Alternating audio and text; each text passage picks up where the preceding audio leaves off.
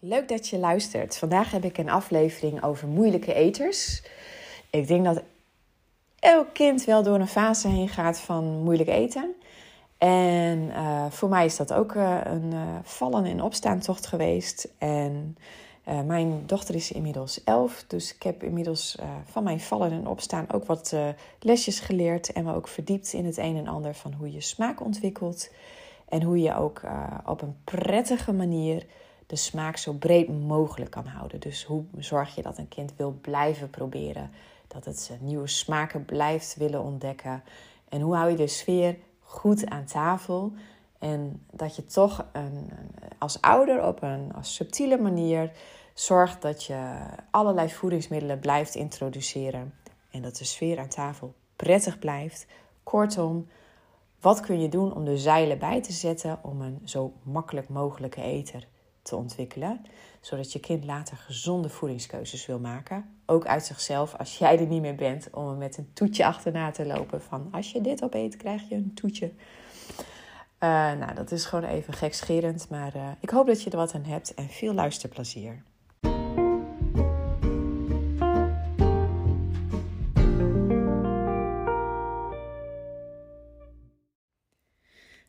Wil ik het eens hebben over moeilijke eters. Uh, ik denk dat elke ouder wel worstelt met zijn kind en wat hij hem voorzet. Dat uh, niet alles er even makkelijk ingaat.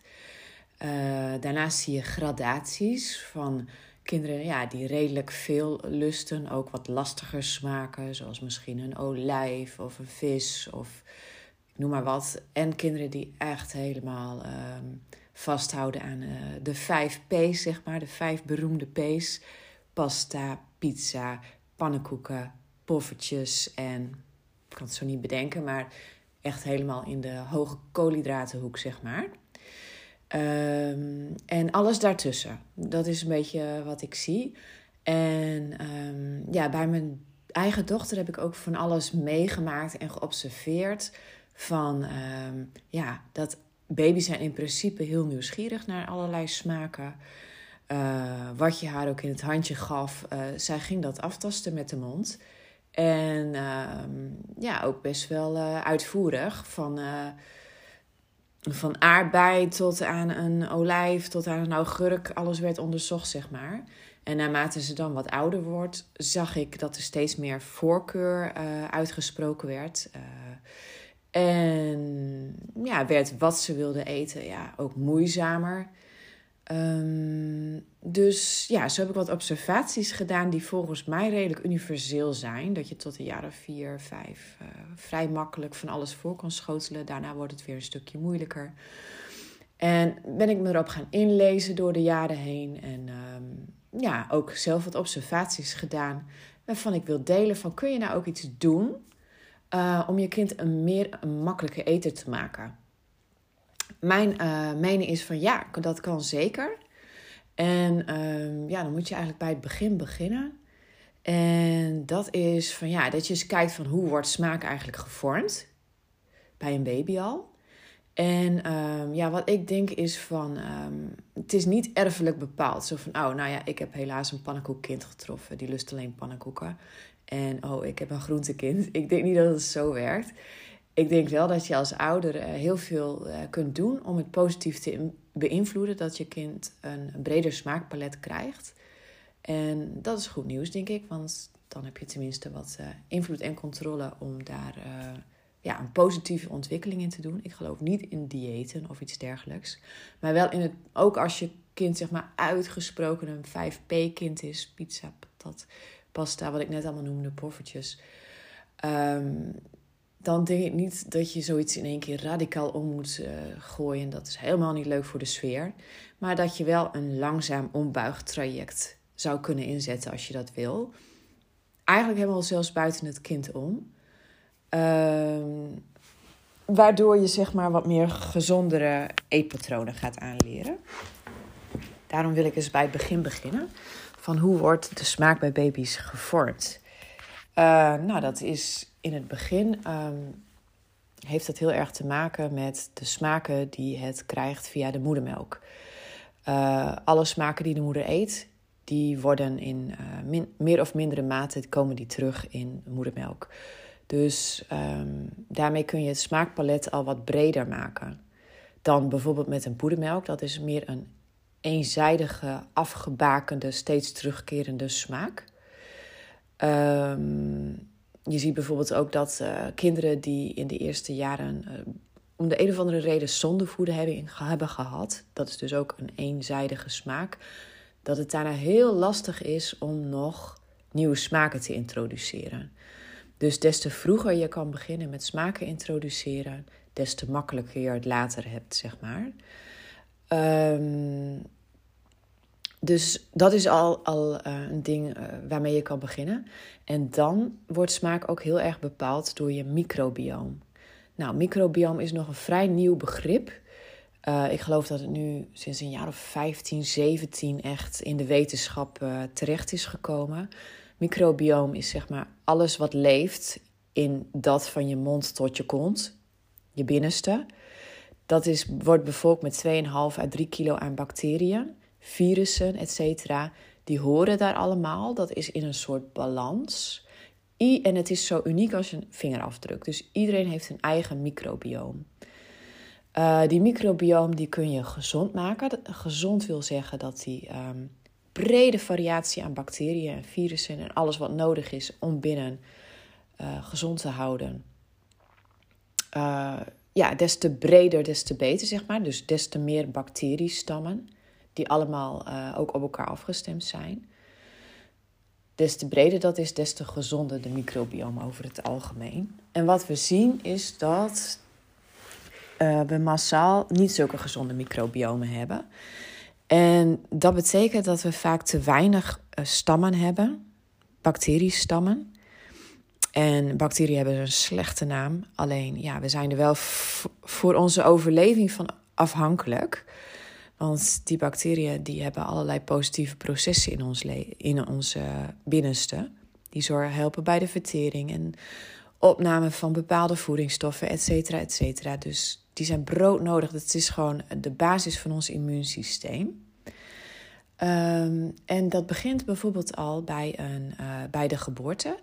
Dat klinkt niet zo smakelijk, maar bij de geboorte krijgt het kind, als het geboortekanaal uitkomt, een hapje van uh, de vaginale uh, bacteriën van de moeder en de anusbacteriën van de moeder. Klinkt niet zo fruitig, maar heel, heel, heel belangrijk blijkt nu steeds meer. Um, zozeer dat ze zelfs aan vaginale seeding doen, zoals dat heet. Dus als iemand via bijvoorbeeld een keizersnee geboren wordt, dat er dan uh, ja, toch wat uh, vaginale bacteriën uh, met een steriel sponsje aan de baby gegeven worden. Want waarom is dat nou zo belangrijk? Die bacteriën die jij als moeder in je 20, 30, 40 jaar opgebouwd hebt voor je je kind kreeg, daar, is, uh, daar zitten allerlei afweermechanismes in en allerlei balansen. En ook uh, die is gewoon klaargemaakt voor de omgeving waarin de baby waarschijnlijk ook geboren wordt. Dat is voor, uh, allemaal afgestemd op jouw omgeving. Het eten wat jij uh, gaat eten in je familie. Um, nou ja, dus precies op de omstandigheden waarin de baby geboren wordt. Dus de baby krijgt een voorsprong als hij een hapje van die bacteriën krijgt. Want waar zijn bacteriën goed in? Die zijn goed in vermenigvuldigen. Dus met een heel klein beginhapje, dat is eigenlijk als een soort stekje. Beginhapje van jouw bacteriën is het als een stekje in je kind en dat stekje groeit dan uit tot een plantje, een microbioom, met behulp van wat hij van jou gekregen heeft. En daar komen zijn eigen invloeden bij in. Maar als je dus uh, via een keizersnee geboren wordt en je hebt dat niet, dan, um, ja, dan heeft dit ook weer een nadelige invloed op de rijkheid van je microbioom. Um, dus daar zijn al wat dingen van, nou, als je die weet, kun je er misschien rekening mee houden. Niet dat je zeggenschap hebt over een uh, keizersnee of een, uh, natuurlijke bevalling altijd. Maar in ieder geval, het is wel goed om je er bewust van te zijn. Dus daar ligt al een soort basis. En daarnaast krijgen we in het eerste jaar vaak dingen uh, te maken in deze maatschappij die niet altijd bevorderlijk zijn voor de microbioom. En dan uh, moet je denken aan dat er uh, veel kinderen zijn die dan hun vaccinaties gaan halen. En dan wordt er vaak gezegd: geef maar even een paracetamolletje voor of na die tijd.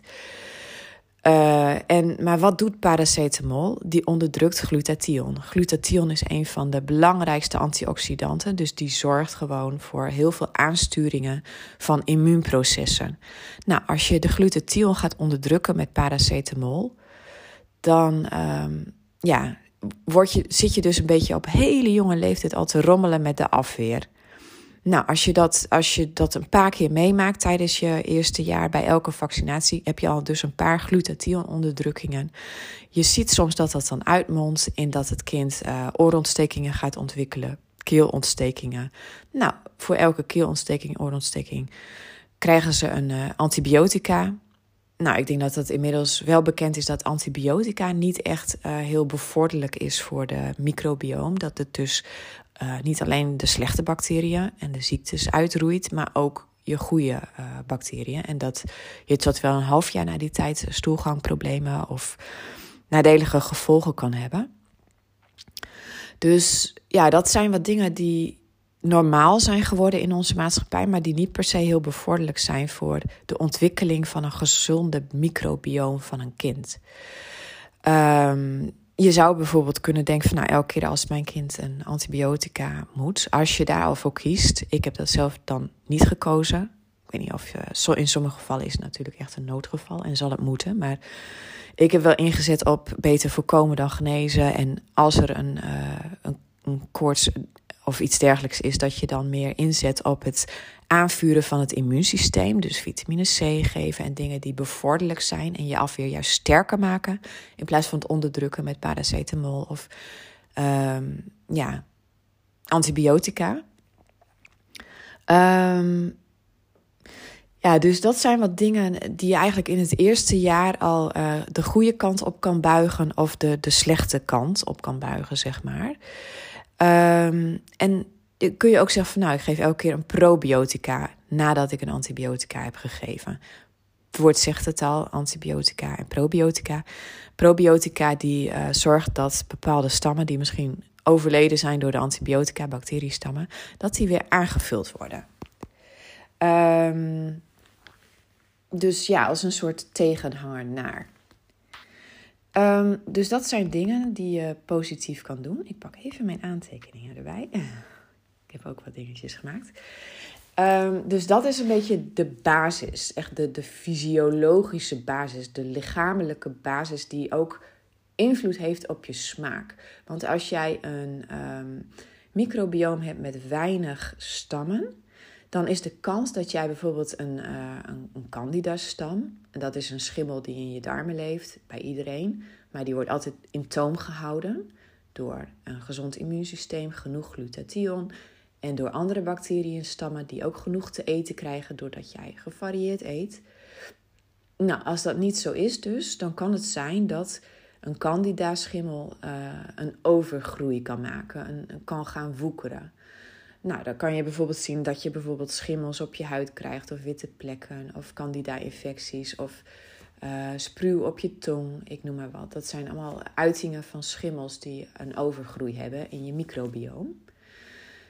Um, ja, dus die dingen, die, uh, dat zijn wel signaaltjes van dat je microbioom het een beetje moeilijk heeft.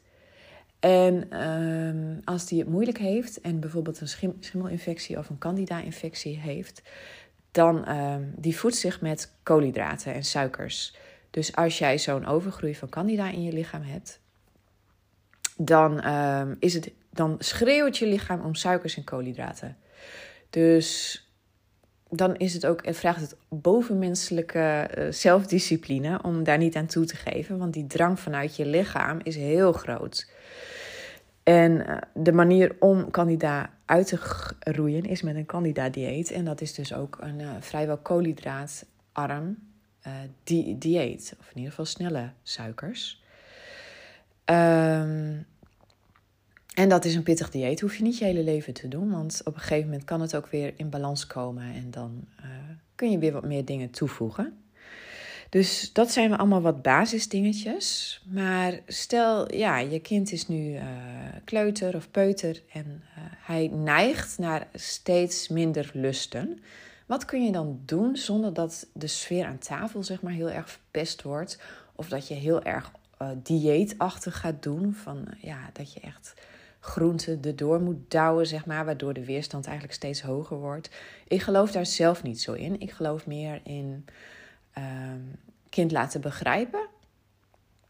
Want eigenlijk um, kun je het beste gewoon. Uh, je, je kind wil ook echt wel een gezond wezentje worden. En um, dat betekent niet dat hij uh, zijn impulscontrole helemaal onder controle heeft en uh, zal kiezen voor een celery stick in plaats van een ijsje. Absoluut niet. Maar als je gewoon, tenminste wat ik geprobeerd heb aan mijn dochter door te geven, is gewoon uitleggen van ik snap dat het ijsje hartstikke lekker is. Moet je ook helemaal van genieten. Maar je lichaam heeft van alles nodig. Je lichaam heeft allerlei bouwstoffen nodig. En sommige dingen die bouwen je lichaam op en andere die zijn meer ballaststoffen.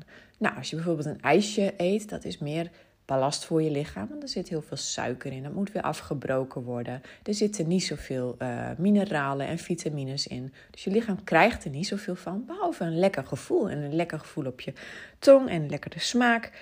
Dat is allemaal prima.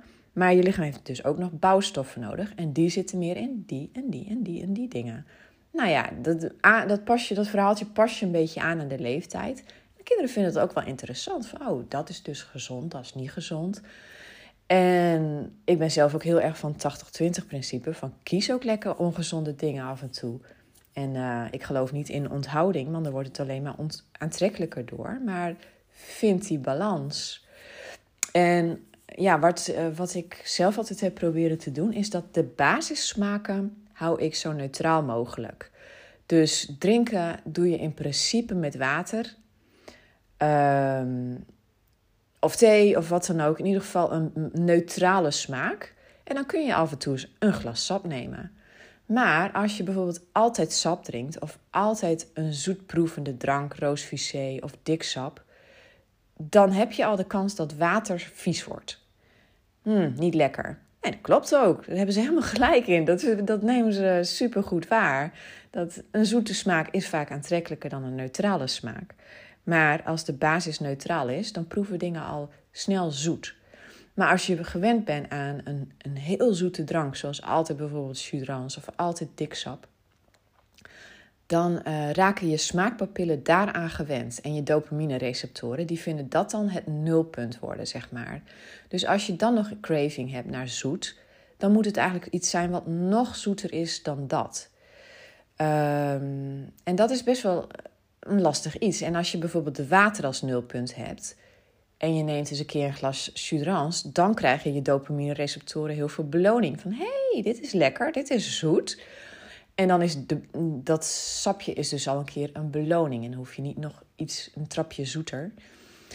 En dopamine-receptoren die, die raken dus heel snel gewend aan zoete smaken. En die gaan in het begin heel erg pieken van, oh lekker. Maar als ze gewend zijn, dan is het ook eigenlijk niet meer, ja, dan is dat normaal. Dan is dat ook niet meer dat belonende. Kun je ook heel snel weer resetten. Dus bijvoorbeeld, uh, dat is, zie je heel vaak bij volwassenen die heel veel suiker in de koffie zijn gaan nemen door de jaren heen. We beginnen met één klontje. Nou, proef je niet meer. Na een tijdje maak je er twee van. En tegen de tijd dat je 30 bent, zit je bijvoorbeeld op vier klontjes, ik noem maar wat. Mm, en dan als je dat dan afneemt, dan is het eerst van oef, wat een bittere meuk, niet lekker. Maar als je het langzaam afbouwt, je gaat weer naar 3, naar 2, naar, naar 1, naar 0, of naar 0 of naar 1, als je zeg maar ook al bij 1 blijft, dan op den duur, als je daar weer aan gewend wordt, en je gaat dan ineens weer naar 4, dan denk je, wow, meer zoet. Dus je dopamine-receptoren die passen zich wel aan. Het is ook gewoon een kwestie van gewenning. Uh, dus dat zijn dingen die je echt wel kan beïnvloeden. Van hoe, hoe hou je die basissmaak, zeg maar, uh, zo dat je niet steeds hoger in de koolhydraten moet gaan zitten om nog dat lekkere gevoel te krijgen van oeh, dit smaakt goed. Um, nou, daarbij denk ik van dat het ook wel... In het begin heb je wat speciale bordjes en flesjes voor je kind. Maar om ook zo snel mogelijk over te gaan naar... Uh, dat je eigenlijk geen onderscheid maakt. Dat iedereen dezelfde borden heeft. Dat iedereen dezelfde glazen heeft. Zodra het kan. en uh, dezelfde mes en vork. Dat er één pan op tafel komt en dan is van dat er ook een boodschap is van dit is het eten. Uh, je ziet soms dat, dat, dat je eerst een beetje begint aan te passen van nou, kind lust dit niet. Je wilt toch graag dat hij wat binnenkrijgt. Dus oké, nou iedereen neemt dit, maar jij krijgt bijvoorbeeld een broodje erbij. Ik noem maar wat. En op die manier kan dat juist omgebogen worden nadat er steeds meer een speciale positie komt voor het kind. En dat je ook echt uh, kindvriendelijk eten gaat maken en zo. En misschien wel aparte maaltijden voor uh, de volwassenen en voor de kinderen. Ik zelf ben daar helemaal niet voor. Ik heb echt zoiets van: uh, je kind is op aarde gekomen om te leren leven. Van hoe er geleefd wordt, hoe er gegeten wordt. Dus het is aan jou om te laten zien: nou, dit is wat er gegeten wordt in Nederland bij ons. En het is niet zo van dat een kind uh, steeds aan kan geven: Nou, dit lus ik, dit lus ik niet. En dat er een soort speciale stroming komt van dat het kind alleen maar krijgt dat wat hij lekker vindt. Mm, maar dat je het kind gewoon laat zien: dit is wat er gegeten wordt. En het liefst met zo weinig mogelijk druk en, en met zo weinig mogelijk strijd. Dus ik geloof ook heel erg in monkey platters. Dat je. Um, wel allerlei dingen op het bord legt van het kind, maar ook van eigenlijk op tafel kan dat net zo goed. Um, waarin je wel opties geeft, maar dat alle opties gezond zijn. Dus je, bijvoorbeeld met een snackbord of zo, als ik een snackbord maak voor, voor mijn dochter en haar vriendinnetjes of vriendjes, dan zet ik gewoon allerlei dingen neer: dadels, uh, noten. Uh, stukjes gedroogde mango, gedroogde worstjes, Um, ja, wat nog meer? Een beetje pinda's. Verzin maar wat. En dat is allemaal gezond. Wat ze ook nemen, het is oké, zeg maar. Mm. Dus in die zin ja, kun je dat ook met het eten doen. Dat je wel verschillende smaken aanbiedt, maar wel allemaal goed. En van alles moet ook wat geproefd worden. Um, daarbij denk ik wat nog een tip is. Ik, zeg, ik noem dat dan maar tip 2. Dus tip 1 is geen onderscheid maken in Iedereen uh, heeft dezelfde borden, dezelfde messen, dezelfde vorken, dezelfde pan eten. En uh, tip 2 is van. Uh, wacht even hoor, wat zei ik nou? Geen onderscheid. Um, nou, ben ik hem even kwijt.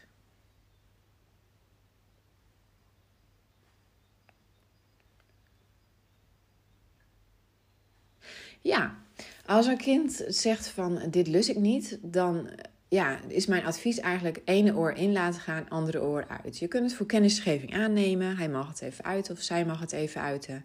Prima. Nou oké, je vindt het niet zo lekker. Maar dat zou geen teken moeten zijn van dat het daarom daarna nooit meer op tafel komt of op zijn bord.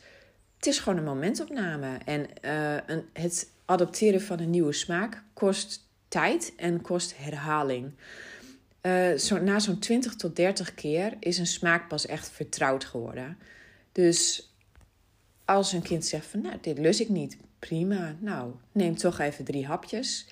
En twee weken later, ja, komt het weer op tafel. En hm, weer twee of drie hapjes. Je hoeft niet helemaal vol te eten en zo. Maar blijf die smaak gewoon oefenen. Blijf die terug laten komen.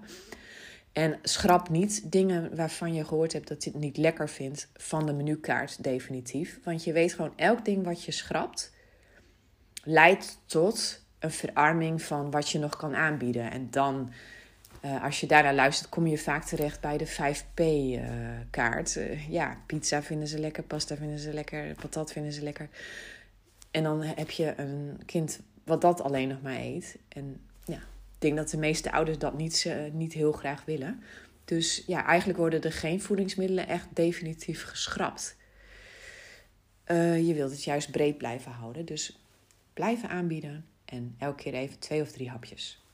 Mag onder protesten zo. Hoef je ook niet te proberen om het kind helemaal op andere gedachten. Ja, het is wel lekker. Of ja, het zal toch gegeten moeten worden. Maar gewoon, nee, eet het maar. Zeg maar wat je ervan vindt. En over twee weken doen we het weer, of drie weken, wanneer het weer op tafel komt. Nou, voor de rest, um, tip 3 is. Um, dat is een opmerking van Elfie Cohn, die ik op allerlei vlakken toepasbaar vind. Dat is namelijk. Um, je leert een kind, je, je, je laat een kind, wil je leren om goede beslissingen te kunnen maken later in zijn leven. Hoe leer je een kind goede beslissingen te maken? Door hem beslissingen te laten maken.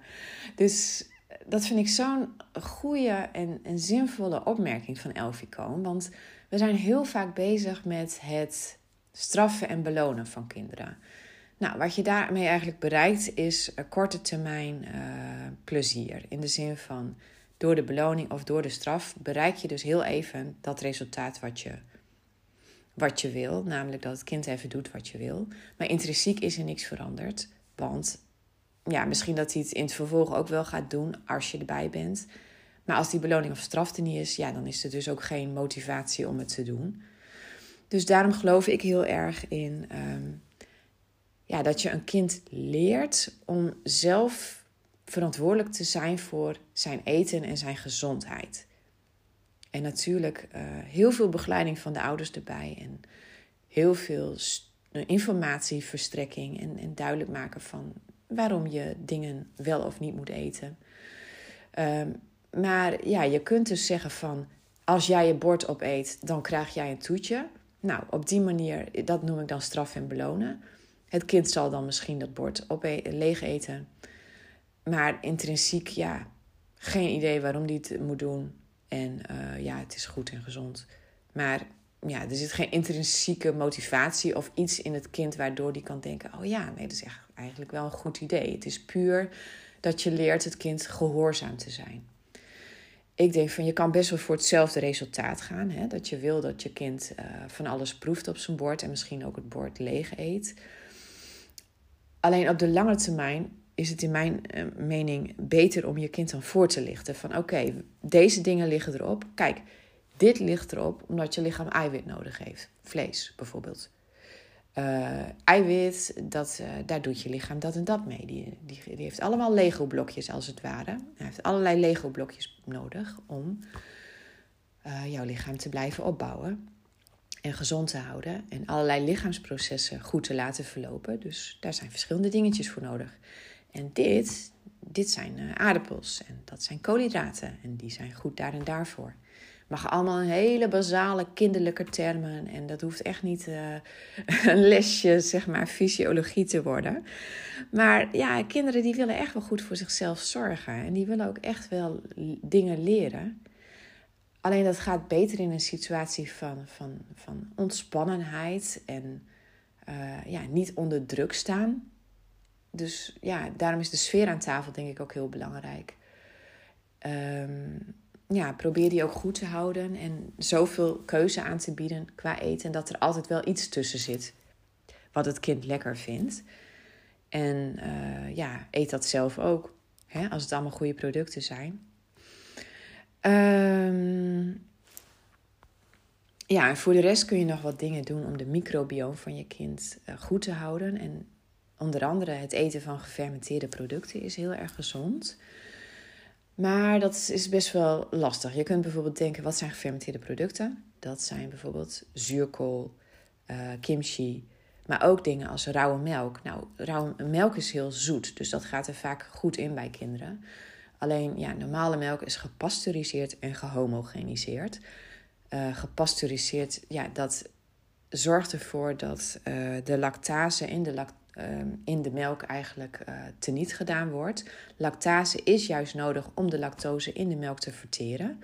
Dus als we het pasteuriseren, halen we eigenlijk de mogelijkheid eruit voor de melk om goed verteerd te worden door ons lichaam. Dus we zien ook veel kinderen die niet tegen melk kunnen, maar regelmatig wel tegen rauwe melk, want in de rauwe melk zit nog de lactase.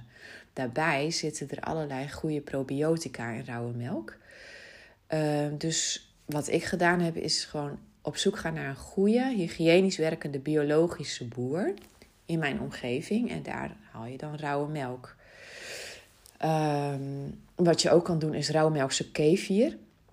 Er staat heel veel kefir in de, in de diepvries of in de koelvakken van de supermarkt. Maar mijn inziens heb je daar niks aan, want dat is allemaal weer gepasteuriseerde kefir. Dus er zitten allemaal prachtige bacteriënkoloniën in, allemaal probiotica, allemaal hele goede voeding voor je darmen. Maar door het pasteuriseren is dat allemaal uh, zo verhit dat er niks meer levens overblijft. Er is wel één rauwmelkse kefir en dat, die is van Rauwpower. Die haal ik altijd bij de Ecoplaza. En die is dus niet gepasteuriseerd. Nou, dat doe ik dan met een scheutje diksap of ranja. En dan proeft het naar een soort yogo-yogo. Dus op die manier uh, kun je je kind uh, wat probiotica meegeven. Maar bijvoorbeeld ook uh, ja, een kinderprobiotica kopen. Die hebben vaak lekkere smaakjes. Zijn bijvoorbeeld poedertjes of, of uh, lekker smakende zuigtabletjes. Nou, geef die eens aan je kind. En um, ook hoe je de dag begint is heel belangrijk. Dus uh, met wat voor smaak begin je de dag? Stel dat je voor kiest voor een maaltijd met een boterham. Op die boterham doe je chocopasta of hagelslag of jam. Daarbij doe je een beker sap. Uh, dan heb je dus het brood wordt door het lichaam gezien als koolhydraten of is zijn koolhydraten, dus dat wordt omgezet in suiker. Het beleg is 80% suiker uh, en uh, het drankje is zoet. Dus dan heb je een enorme piek meteen bij de eerste maaltijd die je eet. Dus je suikerspiegel gaat pieuw door het dak. Nou, wat, door, wat must, what goes up must come down. Dus een uurtje later of een half uurtje later soms al is de suikerspiegel weer gecrashed en heeft je kind weer honger. Daarna kun je ook een beetje zien of je kind een verstoorde suikerspiegel heeft. Dat is als die eigenlijk continu honger heeft. Um, dus um, ja, in die zin kun je ook, als je bijvoorbeeld begint met een wat uh, maaltijd met wat meer vetten en eiwitten erin, uh, een broodje gebakken ei. Ik gaf altijd beide, zeg maar. Dus ook dat zoete, een broodje met uh, nou, hagelslag deed ik eigenlijk niet. Maar bijvoorbeeld een wat langzamer koolhydraat, zoals bijvoorbeeld appelstroop. Um, of een, een um, hazelnootpasta met minstens 50% hazelnoten. Um, dan heb je ook nog dat je kind niet het gevoel heeft van nou, ik, ik, er wordt mij iets ontzegd. Ik mag geen lekkere zoete dingen. Ja, die mag je. Maar dan probeer ik wel met zo weinig mogelijk palmvet en geraffineerde suikers. Dus dan kom je op natuurlijke zoetige dingen, zoals bijvoorbeeld appelstroop en uh, ja, kokosbrood zit bijvoorbeeld wel veel suiker in, maar ook heel veel vezels. En zo zijn er wel een aantal praktische opties uh, die en zoet zijn en toch wat uh, positieve compensatie hebben. Maar de basis is altijd van ik leg er altijd wat plakjes komkommer op, op het bordje. Uh, misschien wat blokjes kaas, wat gedroogde worstjes, een broodje kaas of een, een cracker met hutekezen, wat zout en peper. Um, ja, dus een, mix van en wel wat zoets, maar ook wat, wat vettigs en ook wat, wat eiwitterigs. Dan zie je dat je kind A langer vol zit. En dat de suikerspiegel dus ook niet zo snel weer uh, op en neer, op en neer. Dus dat er ook wat een meer um, langdurige energieafgifte afgifte is. Wat ook weer invloed heeft op het humeur. Want als jij echt afhankelijk bent van je suikerspiegel, dan voel je niet lekker als je suikerspiegel zacht, zakt. Dat noemen ze ook wel eens hangry. Hè? Als mensen uh, honger hebben en angry ervan worden. Hangry. Uh, ja, dus dus dat, dat, uh, daar pleit ik wel voor. Om, om, de start meteen al goed te beginnen. Geef je havermout bijvoorbeeld, doe er een klontje boter door. Een vet dus. Kluts er een ei door eventueel, doe ik ook wel eens. Dan maak je het wat vullender. Leg daar wat noten op. Leg daar wat gedroogd fruit op, zeg maar. Uh, op die manier voeg je wat vezels toe en, en uh, dat soort dingen. Ik denk wel dat onze enorme drang om kinderen uh, groenten te laten eten tikje minder kan. Omdat ja, kinderen zijn echt kleine topsportertjes. Als je zie, ziet hoeveel die op een dag bewegen, hoe bewegelijk ze zijn, wat ze allemaal leren en groeien op een dag. Nou, dat is niks vergeleken met een volwassene. Ze verbruiken zoveel energie. En groente biedt eigenlijk heel weinig energie en calorieën. Dus dat een kind voornamelijk geneigd is naar het eten van koolhydraten, is op zich heel logisch, omdat het veel energie nodig heeft en veel energie verbruikt. Let op, hiermee zeg ik niet dat ik vind dat groenten uh, niet gegeven moeten worden. Alleen dat, er, uh, dat het ook niet zo erg is om, om dat de verhouding, zeg maar, koolhydraten, groenten, dat de koolhydraten echt wel in de meerderheid zijn. Alleen dan denk ik van, doe dan geen snelle koolhydraten. Doe dan niet brood en doe dan niet pasta en patat en pannenkoeken, maar ehm, ja, langzame koolhydraten. Uh, zoete aardappel en uh, ja, volkorenmeel. Ik ben, ik ben sowieso niet zo'n zo'n tarwefiguur, omdat ja, tarwe is op zich geen slecht product geweest in het verleden. Maar het is wel eh, doorgefokt op, op smaak en op gemak. Dus dat uh, de steel niet te lang wordt, zodat hij makkelijk niet te snel omknakt. Dat er een volle korrel in zit, dat er veel gluten in zit. Want die gluten die zorgen juist voor de lekkere, luchtige brood, weet je wel. Ehm, als je kijkt naar uh, Western Price, onderzoeken van Western Price, zie je ook dat we altijd uh, granen hebben gegeten die licht gefermenteerd waren. Dus die minstens 24 uur gerezen waren. Daardoor wordt het vitinezuur afgebroken. Nou, dat soort processen, dat, dat, dat gebeurt niet, niet meer hier. Uh, te weinig tijd en te duur. Dus het brood wat nu in de supermarkt ligt, is eigenlijk allemaal van dit soort inferieure tarwe gemaakt. Daarbij wordt het ook nog eens flink bespreid met Roundup. En zitten dus veel pesticiden op tarwe. En wat, wat is nou net weer slecht voor je microbioom? Pesticiden en Roundup. Dus om, brood zie ik meer als een soort ja, cake, een tractatie. Uh, af en toe is een plakje prima, maar om het als je basis te gebruiken. Nee, dat is mijns inziens niet uh, ja, tot bijdragen aan een gezonde microbioom. Dus nou ja, ik heb zo wat dingetjes proberen um, te noemen die van invloed zijn op de ontwikkeling van je smaak. En ook wat je kan doen om de smaak positief bij te dragen. En niet te zorgen dat die eigenlijk steeds smaller en smaller en smaller wordt. Um, waardoor eigenlijk ook de drempel naar weer een nieuwe smaak, bijvoorbeeld als je echt heel erg meebewogen hebt in dat 5P-gedrag, dus heel veel patat, pizza, pasta bent gaan aanbieden, om dan weer um, nieuwe smaken te introduceren is moeilijk. Gewoon moeilijk. Dat, dat gaat strijd opleveren. Dus daarom zou ik ook zeggen, als je dat wil doen, doe het dan langzaam, maar gestaag.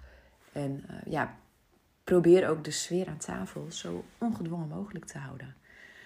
Uh, door in ieder geval dingen erop te zetten waarvan je ook zeker weet: dit gaat mijn kind lusten en is nog gezond ook. Nou, dat wil ik je graag meegeven uit eigen ervaring, wat mijn bevindingen zijn geweest. Voor mij is het ook altijd nog zoeken. Voor mij is het ook nog altijd uh, uh, bijsturen en, en toch die koolhydraat en die snoepdrang ja, wel aan tegemoet te komen door niet dat gevoel van hmm, ik mag niks van mijn moeder.